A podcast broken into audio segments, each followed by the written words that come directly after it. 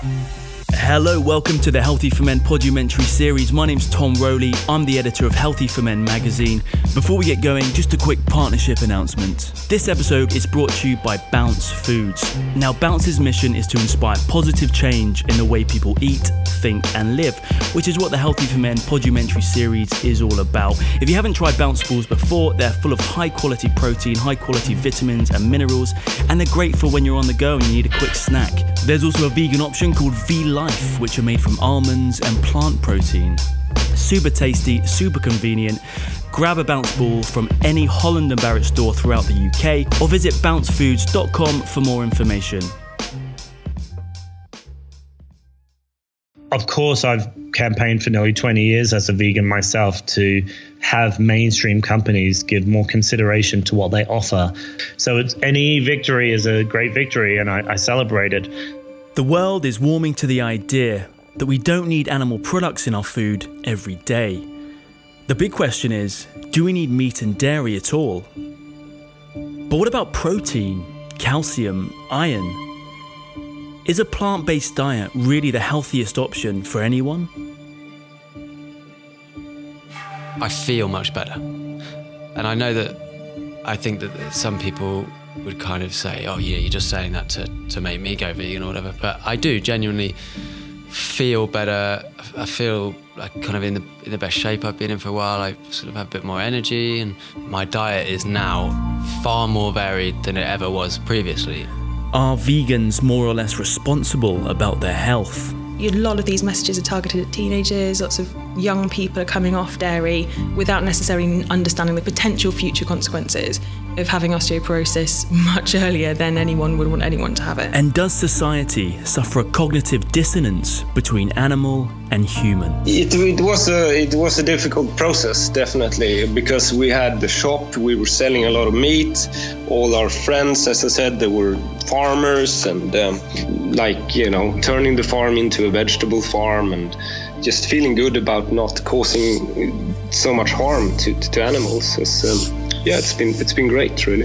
Is veganism really about nutrition, or is it just a response to factory farming? Once you understand the process and the horrors that are behind the dairy industry, as soon as I learned that, I, I said to myself I could never eat it again. I'm Tom Rowley, and you're listening to episode two of the Healthy for Men podumentary series.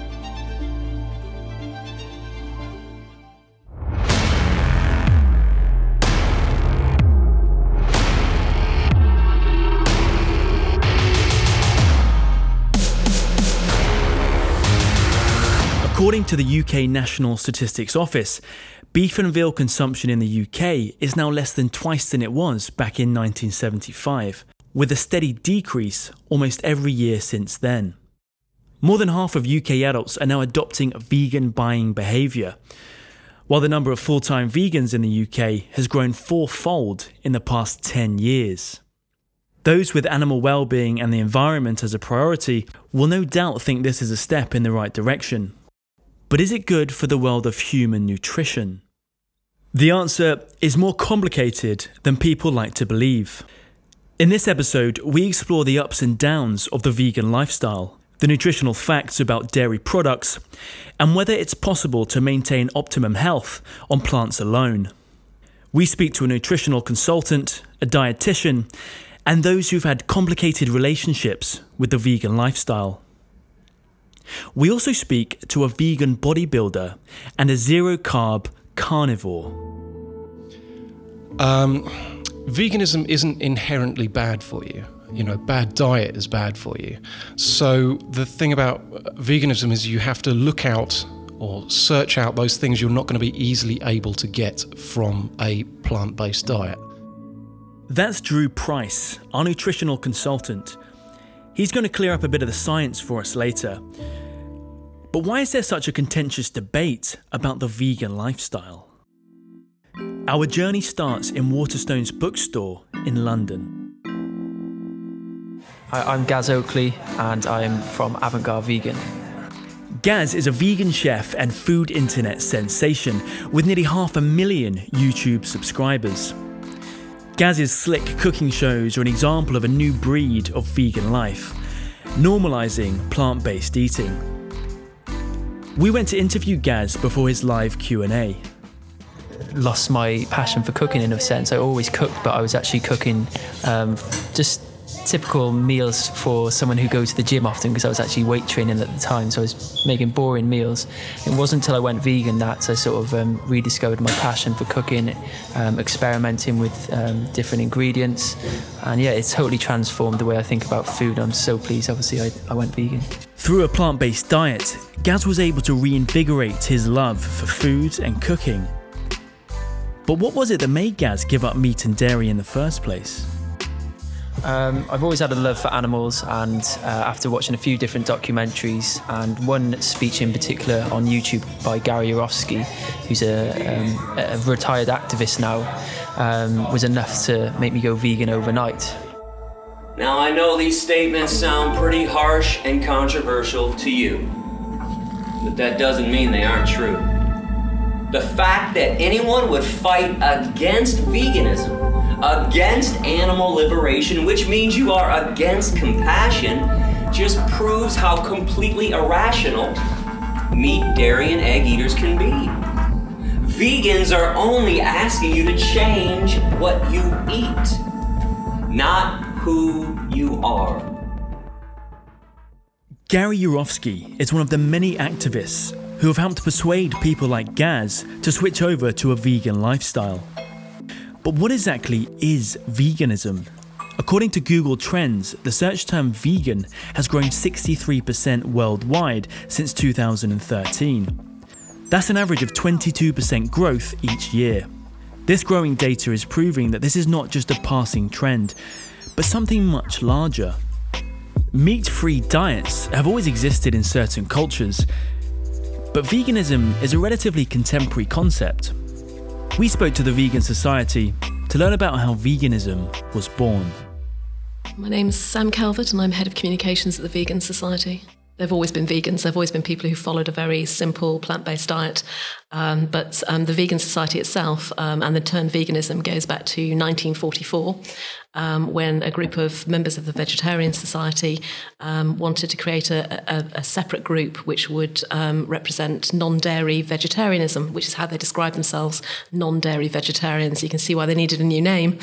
One of the founding members who was very involved in it, Donald Watson, um, was keen to have a short name because he'd been typing the word vegetarian for many years. Some of the members, there were about half a dozen people that met actually in Holborn at the Attic Club in London um, to found the society, and a couple of them them, the Hendersons, a husband and wife team, suggested the term All Vega as, as the name of the organisation and All Vegan as the name of the magazine or the journal. And um, that was shortened by Donald Watson down to the word vegan. True veganism is a lifestyle that nurtures compassion for animals and extends far beyond the kind of food that we consume. I suppose the, the, the, main difference really is about veganism being extended to vegan lifestyle. Um, so uh, we do talk about dietary, or we used to talk about dietary vegans, meaning people who followed a vegan diet.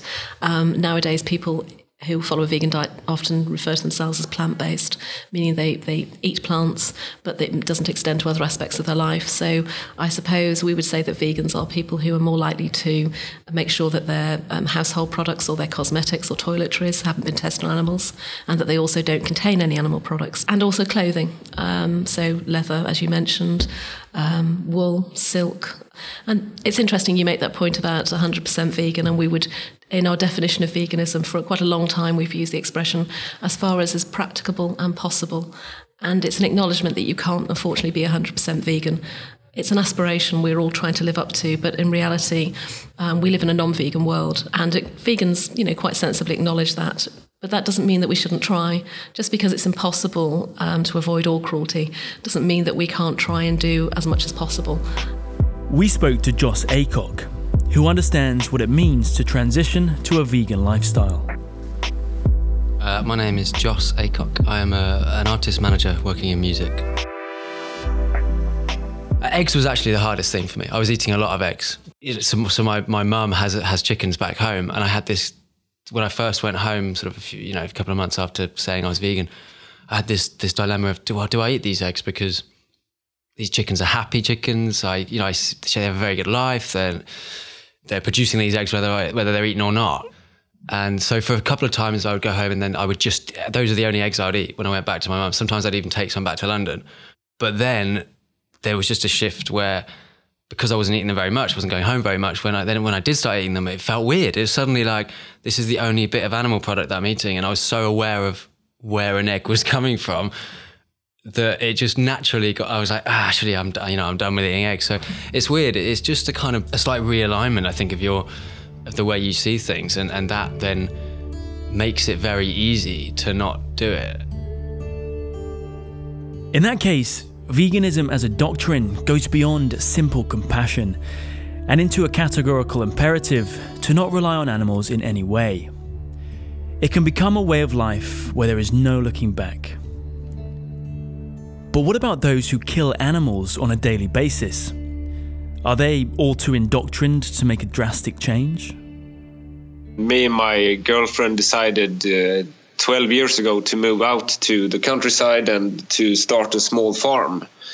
Well, our vision of a farm is that included keeping animals. Uh, we decided to start keeping pigs on the farm on a small scale, usually you have these huge uh, pig farms, you know, with uh, hundreds or thousands of pigs. But we wanted to we wanted to do it a, on a small scale and keep like you know 30 pigs at a time and the pigs could go outside and graze and be happy pigs uh, really we, we we weren't really happy with the way most farmers would keep their animals you know as i think most people also agree on that. This factory farming is is a rather sick system you know so i think we thought we could do it better than most farmers were doing it. After questioning the ethics of industrial farming swedish farmer gustav zuidervelt was raising and killing pigs in the most humane way that he could. It was a gradual process i think like i said we started raising animals because we, we cared about the animals you know then we got more pigs, more animals. We started a shop also in the nearby town where we were selling uh, the meat from our pigs as well as uh, meat from other farms, small local farms with high quality meat and you know humane slaughter and all that. And uh, the whole thing became more and more of a business. And that kind of started to bother me, I guess, because I I felt that we were getting further and further away from our original vision. A respectable and progressive move away from a system often criticized for its lack of compassion. But there was another step in Gustav's journey that would change his farming and family life forever. We, we were kind of organic, nature focused people, you know, and all of a sudden, all our money, all our earnings were coming from killing animals. And I, I think that started to bother me more and more. And I was losing the joy of farming, I guess. It started to feel um, wrong in, in a deep sense, really. Gustav's farm was built on a foundation of love for nature. But the more his business grew, the more he realized he was only making money from killing animals. Well, we live in the Swedish countryside, and there's no vegans here, and all our friends were farmers, and um, I was not very familiar with, with veganism at all, so going vegan was never an option for me until I started to watch vegan YouTube videos for some reason on on on my spare time, I guess. So I, you know, you start to click on one video and it kind of, you know, it's. Uh, it opens your eyes a little bit and then you click on another video and all of a sudden you you've watched hours and hours of vegan YouTubers and and they really made sense to me because I think in a way they were thinking the same thoughts that I was thinking originally, you know, that you should care about animals. When I heard these vegans, I could really put words on on those feelings, I was drifting away from my original vision with with the farm and uh, where my, you know, what I was doing with my life. I guess you know. Giving up his farm was not easy for Gustav. But the integrity he felt about nature was much stronger than his appreciation for financial gain. It, it, was a it was a difficult process definitely because we had the shop we were selling a lot of meat. All our friends as I said they were farmers and um, all our customers were kind of expecting this high quality meat and um, and then we just stopped you know? And that, that was hard. We had also put a lot of money and energy into uh, turning this farm into a pig farm, and that was just lo- totally useless now that we w- when we had stopped raising animals. So I didn't think it would be this good. For me, in the beginning, it was just like, well, I have to stop doing this, you know. But it turned into this whole new thing that I was really enjoying doing. You know, turning the farm into a vegetable farm and just feeling good about not causing so much harm to, to animals. Um, yeah, it's been it's been great, really. Today, Gustav and his wife run a successful farm in Sweden, where kids can come and learn about vegetable farming, and no animals are harmed.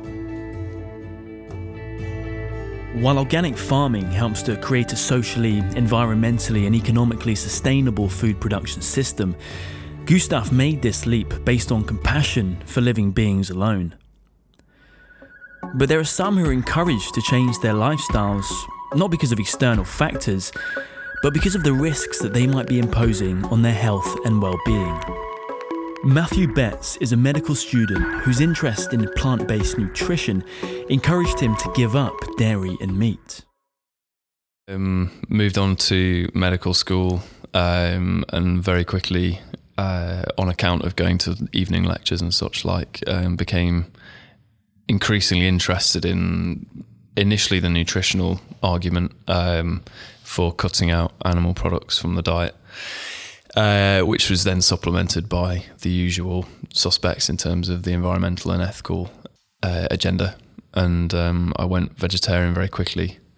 Um, and I was vegetarian for three years, three and a half years. And then I did veganism so, how did you gradually sort of wean off the dairy products and go into veganism? What I was finding anyway was that because they were, I, I guess, three or four years ago, there was actually quite a um, a vogue for the uh, replacement products anyway. So I was finding that I was buying soya or almond or oat milk anyway, and, and just eschewing the dairy.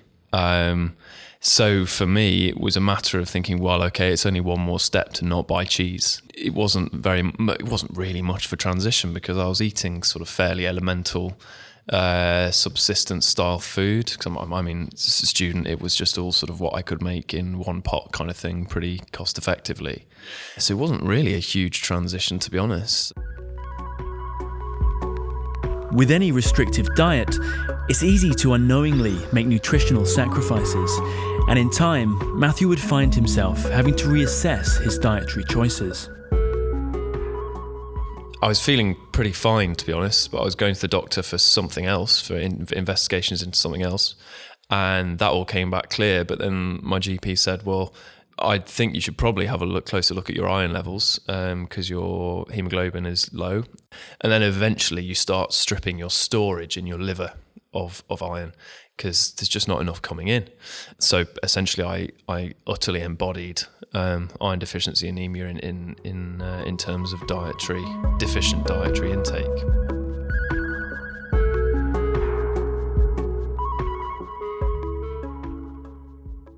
As a medical student, I'm a, a tiny bit more privileged, I suppose, because I knew the drill. So I said to her, "Well, okay, I know my options. It's either take a, a constipating tablet for three months, or do I just sort of sign off and and take meat again?" And um, I, for me, actually, it was quite an easy decision at that point. Um, you know, I've I've begun to step further and further away from the ethical and environmental arguments purely because it, for me it became a matter of nutritional imperative. Um, and as a medical student, uh, I've also spent a year studying nutrition down here in London.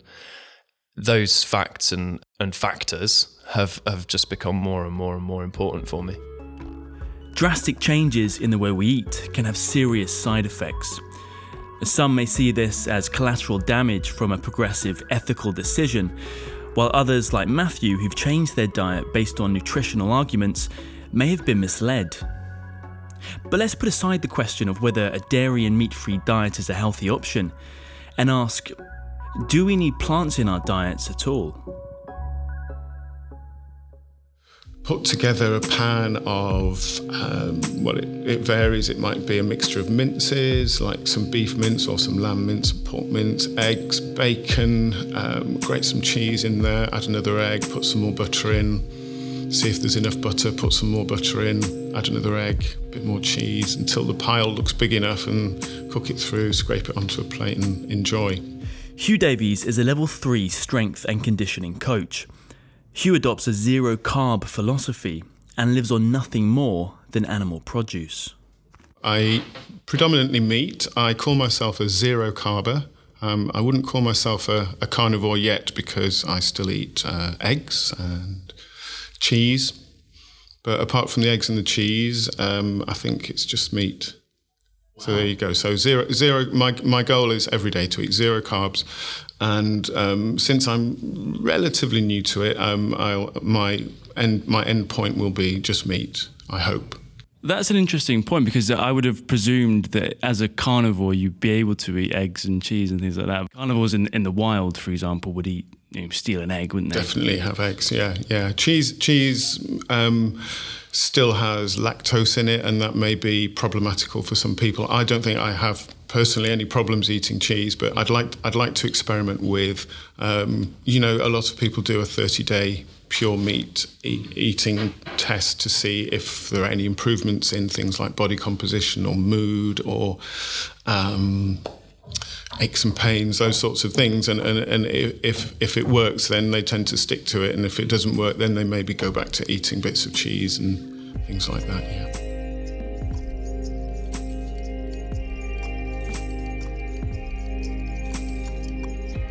You know, I, have spent time as a vegetarian. I've even spent a brief moment as a vegan when I was sharing a house with some vegans. Um, I've been a, a, carb monster when I was a, a, competitive triathlete myself. You know, I fueled it all on carbs, um, just as everyone did. Uh, and then I've done the the um, reducing grains. I've done a uh, ketogenic diet as well, um, and they've all been steps towards getting down to zero carb. And right now, today, uh, with about a year of zero carbon, I, I think I possibly feel the best I've felt in my whole life. Vegan Joss Aycock claims to feel similar to Hugh on a plant based diet. I feel much better. And I know that I think that some people would kind of say, oh, yeah, you're just saying that to, to make me go vegan or whatever. But I do genuinely feel better. I feel like kind of in the in the best shape I've been in for a while. I sort of have a bit more energy, and so that's a, that's that's a really key one for me. I was one that I wasn't even I wasn't doing it to feel better. You know, for me it was really all about the just not uh, just not wanting to be a part of industries that I thought were were, were kind of awful. Vegans and carnivores all claiming to feel better than they've ever felt in their lives. Well, um, in the carnivore community, we regard it as simply just the food that humans have evolved to eat. Um, biological, currently in our own bodies right now, there are things there that point to us being carnivores. Um, archaeological evidence as well um, points to humans really having evolved as carnivores. You know, there's textual evidence as well of what, what sort of were rewards in um, in ancient civilizations, you know, um, meat was very highly prized. Living off the fat of the land was is a phrase that dates from you know time immemorial, showing that we we've evolved to eat fat. Um, the clues in our body are things like the gallbladder. Um, uh, mammals have gallbladders, but only only carnivores have gallbladders. So uh, herbivores don't have gallbladders. Hugh raises a good point about the body's adaptation to meat consumption. But evolution does not intrinsically contain directions for how to live and what to eat. We can only make those choices based on how we feel about the world and what we know about our body's relationship with certain foods. I personally am not massively dogmatic about carnivory because it's possibly not tried and tested, especially if you don't subscribe to that really powerful ev- evolutionary message. But I think w- what we do know is is that um, nature doesn't plan for the long term. As long as you get to the age where you can procreate and then you procreate and pass on your DNA, nature's done with you then. You're done.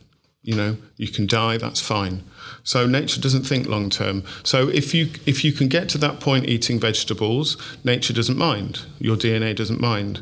But we are cursed with brains which are which force us to think long term sometimes. So the the the difference I'd say is is that you can if you're able to think long term and you want to optimize, then probably carnivory is a very good choice. If you don't care about a, a healthy old age, then a, a heavily plant based diet will probably get you into all sorts of trouble when you're in your 60s or 70s or 80s. And therefore, if you're able to think that far and think about how you might be, and you have a, a choice and a fork in the road where you can say, I'll go down the carnivory path, and all, all things being well, I'll, I'll, be healthy when I'm 80, and I'll go down the vegan path or the plant based path. And all evidence shows seems to point to the fact that uh, I'll be less less healthy when I'm 80. So for for me, that's a no brainer. You know, I've got young kids. I want to be around when they're in their 20s and 30s. I don't want to be in a wheelchair with a with a broken hip and, and no teeth. You know. So let's have a look at the science.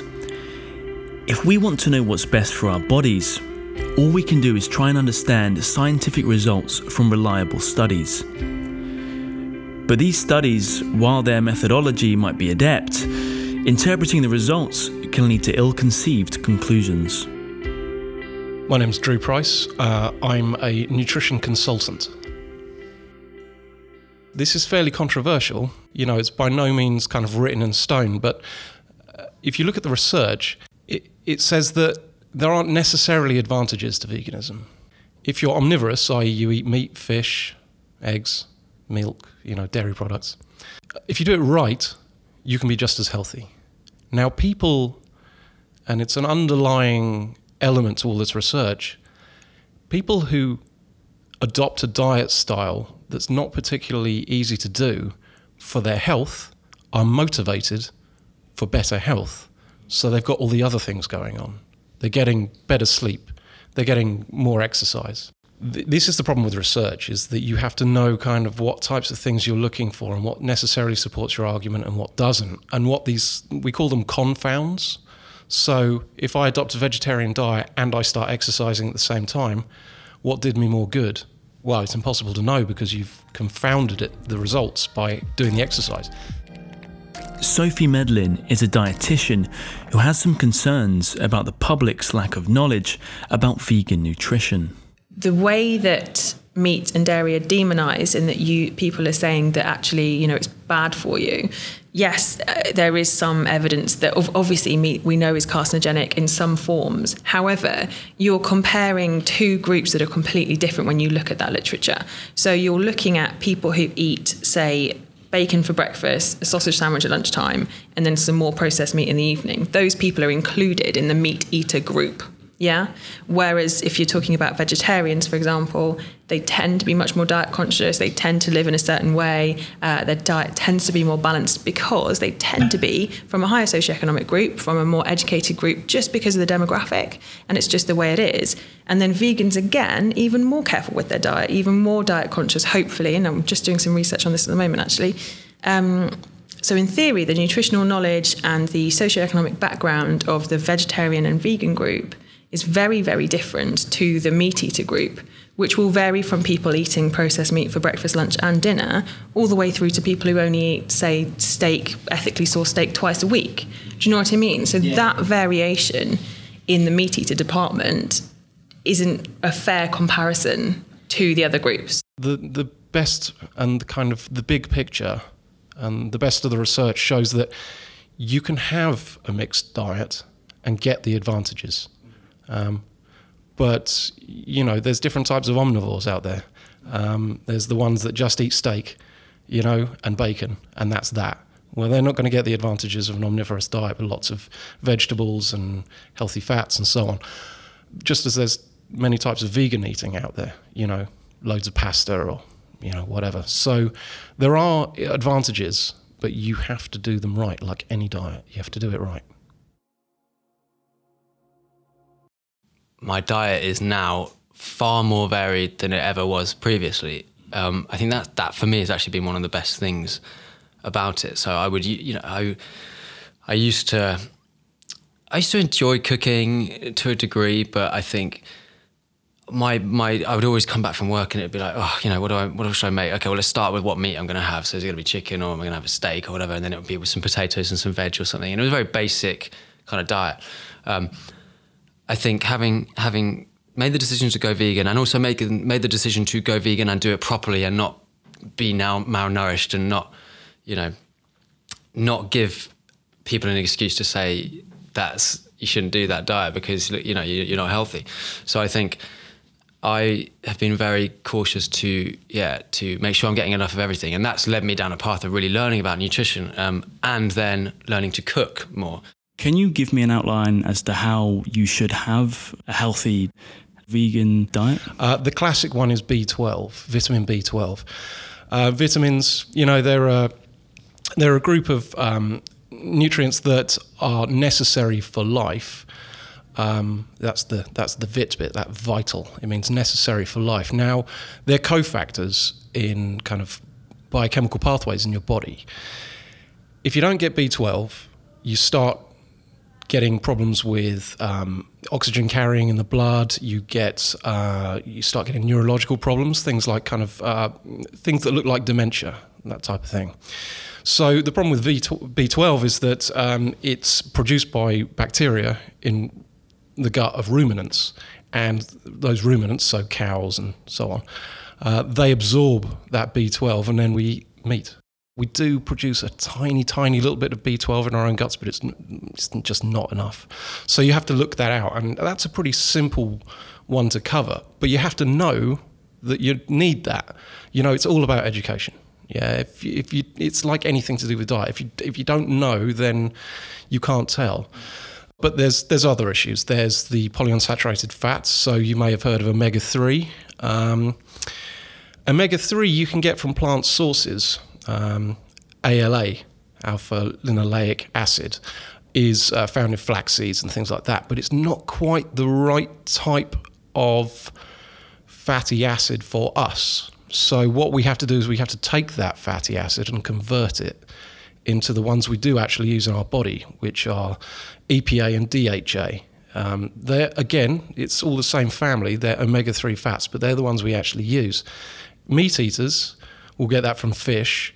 Uh, you can even get it from you know dairy, eggs, and things like that. So you usually find these things in supplemental form in fish oils. Now, if you're a plant-based eater, then you're probably not going to want those. So you can either really start using more in the way of flax to try and just optimize that, you know, get as much ALA as possible so your body's got a lot to convert to DHA and EPA.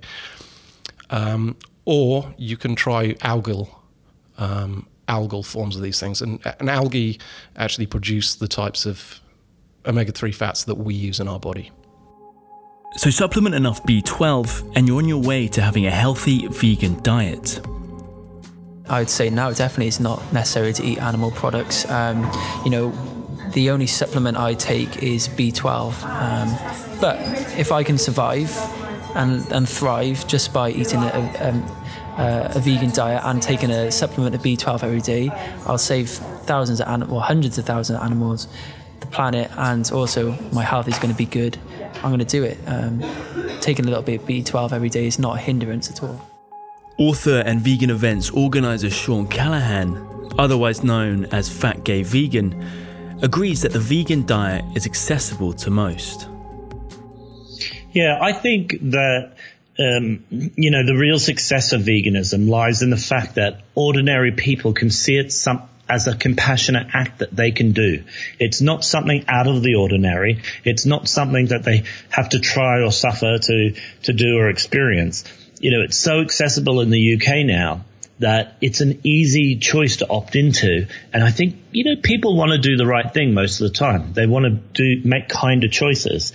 And having vegan uh, food and lifestyle choices be, uh, you know, so abundant in the UK, it helps people dip into it. And so I think we're just going to see a, um, a bigger increase of vegan curious people, people who, you know, like people might buy fair trade or um, sweatshop free clothing. I think, you know, pe- more and more people are opting into the choice to buy vegan when they can. And big stores and supermarkets and companies are responding to that. I mean, in record time. I mean, I can barely keep up with all the new vegan products being launched every week. Dietitian Sophie Medlin, on the other hand, stresses the risk of promoting a vegan lifestyle to those who don't have the resources for optimum plant based health. Dairy is a great source of nutrition, of, of complete nutrition essentially. So we're getting lots of things like vitamin B12, which is quite difficult to source from other places. It's complete in amino acids. So if you're looking to build muscle, for example, it's a great source of protein for building muscle arguably the best source when you look at the uh, when you look at the scientific literature, which is why whey protein is so effective helping people gain muscle because it's just byproduct of the dairy industry. There's obviously the calcium, which is really important, and plant-based calcium is much more difficult for our body to access and use. So there's sort of the differences are the bioavailability of proteins, of vitamins and minerals that we need that we can get from dairy really, really effectively it's, it's a really, really useful source of really good quality nutrition. And one of my issues is that there's a real difference between people who can afford, who are saying, oh no, plant based milks, you shouldn't drink dairy, and people who are relying on dairy for good quality nutrition. It's really cheap, it's really available, and demonizing it puts loads of people at risk of osteoporosis. People who can't necessarily afford all of the, you know, plant based sources of calcium, can't afford supplements, don't want to take supplements, don't know what risks they're putting themselves under. Uh, that concerns me. And I think this demonization of a really good quality food staple to me is really irresponsible. So, compared to omnivory, how financially viable is a plant based diet? I think I save money. Yeah, a lot of people seem to think that it's more expensive, but no, I would say because I'm not buying the kind of you know expensive meats and stuff, I will try and buy better ingredients for you know better chickpeas and the things I'm putting into my food, I will try and get organic or better things. So then that obviously ups the price slightly. That's just my choice to do that. Um, I think if, if I wasn't doing that, it would be cheaper for sure. The most expensive ingredient I used to buy when I was eating a non-vegan diet was the the meat that I used to put into the trolley you know the most affordable ingredients are vegan ingredients. So we got um, things like beans, pulses, rice, pasta, um, fruit, vegetables. They're all the cheapest ingredients on our planet. The most expensive thing that I put in my trolley now is probably nuts. Yes, I can sort of agree with some people that when they say that um, like the ready-made vegan dishes or frozen stuff is, is sometimes quite pricey, but um, no, I, th- I, think yeah, I, I, spend a lot less, considerably a lot less uh, on um, my vegan shop nowadays. Well, th- this is the weird thing, and and this is interesting that people might not understand. Is it doesn't mean a whole lot apart from the fact that. Uh, you think, you know, you think about it a little bit at the beginning, but then it becomes your habit and you become used to it. It's like anything we do or we try to do uh, be better versions of ourselves or be kinder, um, not just with vegan stuff, but uh, other approaches to life as well. Once we make it our habit and part of our daily routine, you, you don't think about it too much. Um, Holland and Barrett is, uh, you know, always been there, obviously, but the amount of vegan products over the last five years, even in all the high street stores, I mean, it's absolutely just crammed with vegan stuff. You can't ignore it now. So it's kind of normalized it for people. So for people going vegan now, it's not such a strange concept. Yeah, 20 years ago it was a little bit, but, um, you know, now it's almost like just another type of way of living or when it comes to food, another type of cuisine. With any group or trend, there comes a subgroup of extremists who only function to enhance negative stereotypes and attack those on one side of a healthy debate. Dietitian Sophie Medlin shared her concerns about plant based nutrition on BBC's TV show Victoria Derbyshire. But the response she received from certain members of the vegan community was toxic and disappointing. Well, I mean, I did a TV piece about veganism last summer, I think, must be coming up for a year ago now. And um, people, the backlash from that was pretty horrendous. And I was saying the sorts of things I'm saying now. So, a well planned vegan diet can meet people's nutritional needs, but it's much more difficult to do that. And it's much more challenging for some groups of people. And um, people it was really horrendous like from from i think if you are proud of the way that that community hit back against me for those sorts of things. I think that's not something i would ever want to be part of. People were saying i don't know if you can keep this on the podcast but a woman said to me you must have sucked to get to where you are. Men were saying i can't believe that you look like that and you're on tv people you know people attack your appearance people attack your uh, ev- everything about you when you're not saying the things that they want to hear. And that's I was literally saying you just need to be a bit more careful and plan your diet carefully. I mean, that's disgusting. Yeah, oh yeah. The, um, you know, my poor mum was mm. devastated. She said, I can't believe that they treat animals so nicely, but they're so mean to you.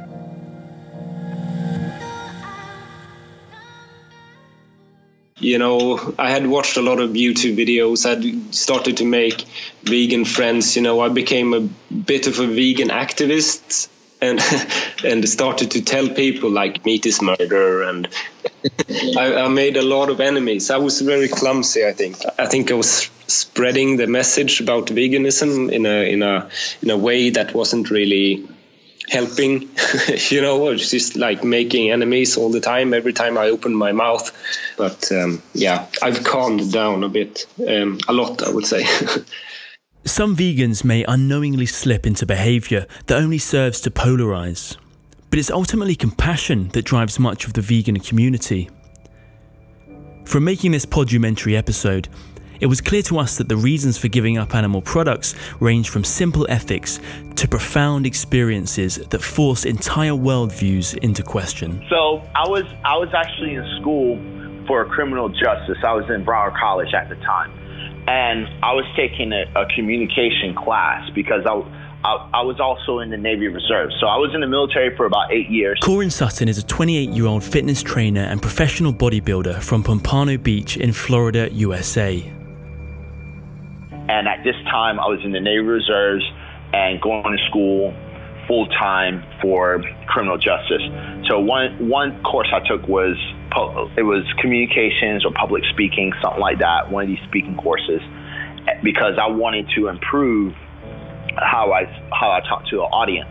Because in the Navy, I was a military instructor, so I wanted to just improve something that I was uh, that I was already doing.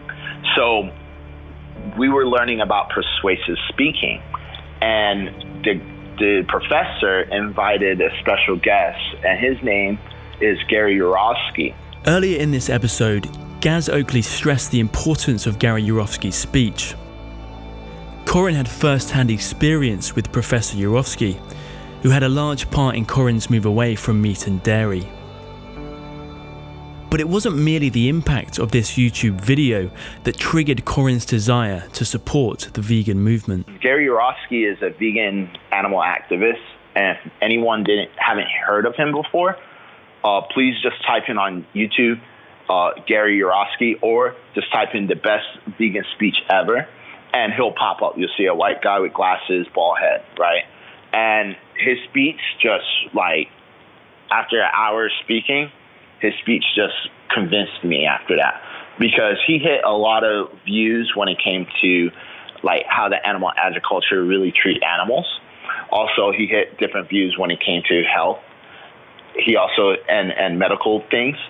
Also, he hit on different views on different types of food options that's available and he sh- it was just a lot of knowledge. And to me it just kind of really convinced me because i was in the military and I also served in operation iraqi freedom 3 and 4 so i was in war.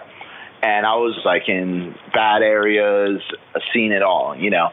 And from that experience of seeing the worst of human beings just treating each other and then comparing it to the same things and the same acts that people do to animals in the agriculture industry, it really it really affected me. Korin is an Iraq veteran The horrors he experienced on the battlefield, seeing what humans are capable of and how they can treat each other, was enough for Korin to distrust the overarching powers of government and capitalism, which included the factory farming industry.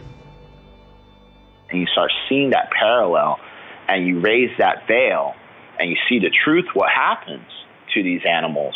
You start thinking to yourself, like, yo, this is messed up. And I don't know anyone that could watch a, a, you know these videos and say, well, that's where we get our meat from. Won't continue to eat it without really feeling any type of remorse inside the body. Because there's people who say it, but then you could tell when they first watch it, you could tell just from physical reactions, their eyes, how it how it twitches.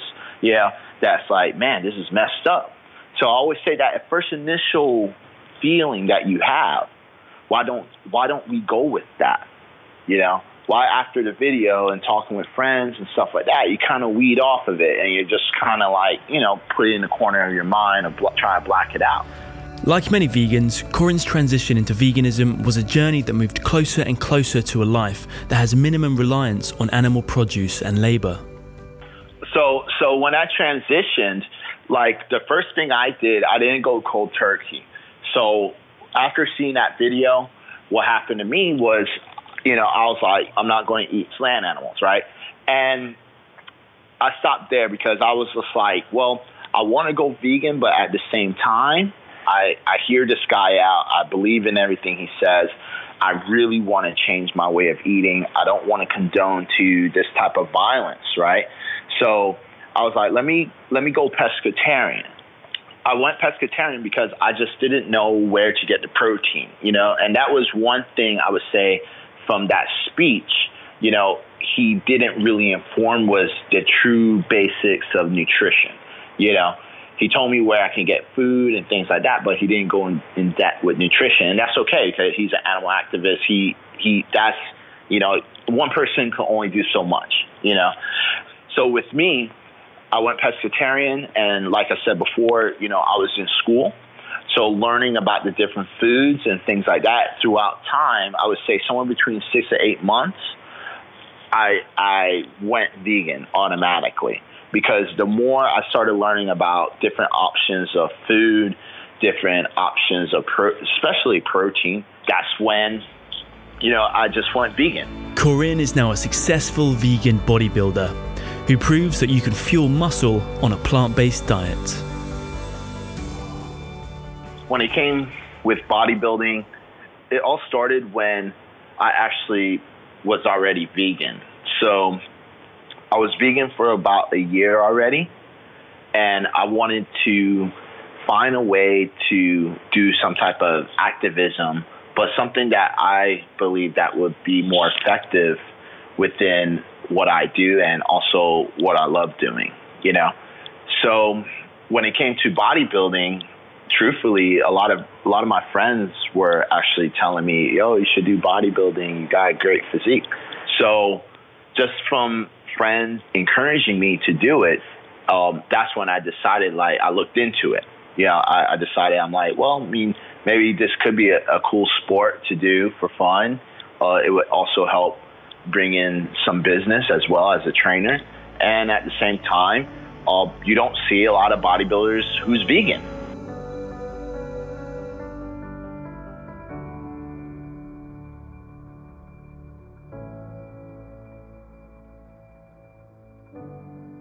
I was once that person, and so is my family who are all vegan now. Um, bacon, you know, you can easily create that from so many different things. I have some great recipes in my book. I've also done a great um, seitan bacon.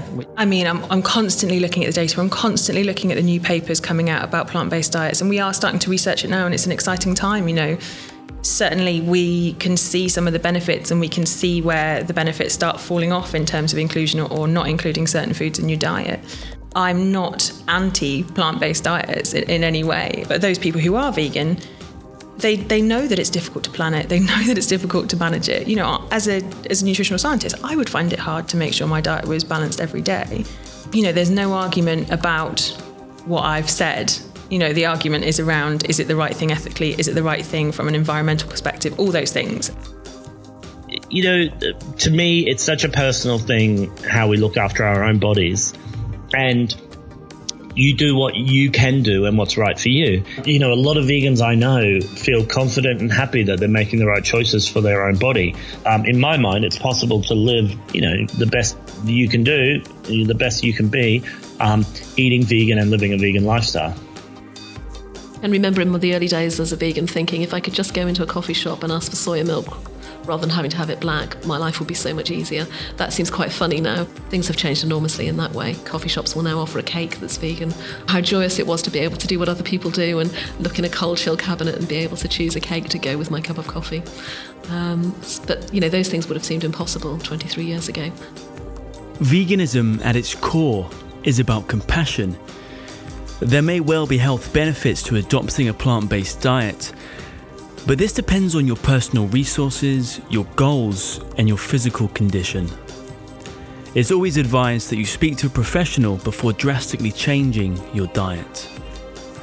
I've been Tom Rowley, my co director and editor is Andy Greening, and we'd like to thank you for listening to this episode of the Healthy for Men podumentary series. If you'd like to learn more about any of the topics discussed today, please follow our social channels at Healthy for Men for more information. And don't forget to pick up your copy of Healthy for Men magazine in any Holland & Barrett store throughout the UK.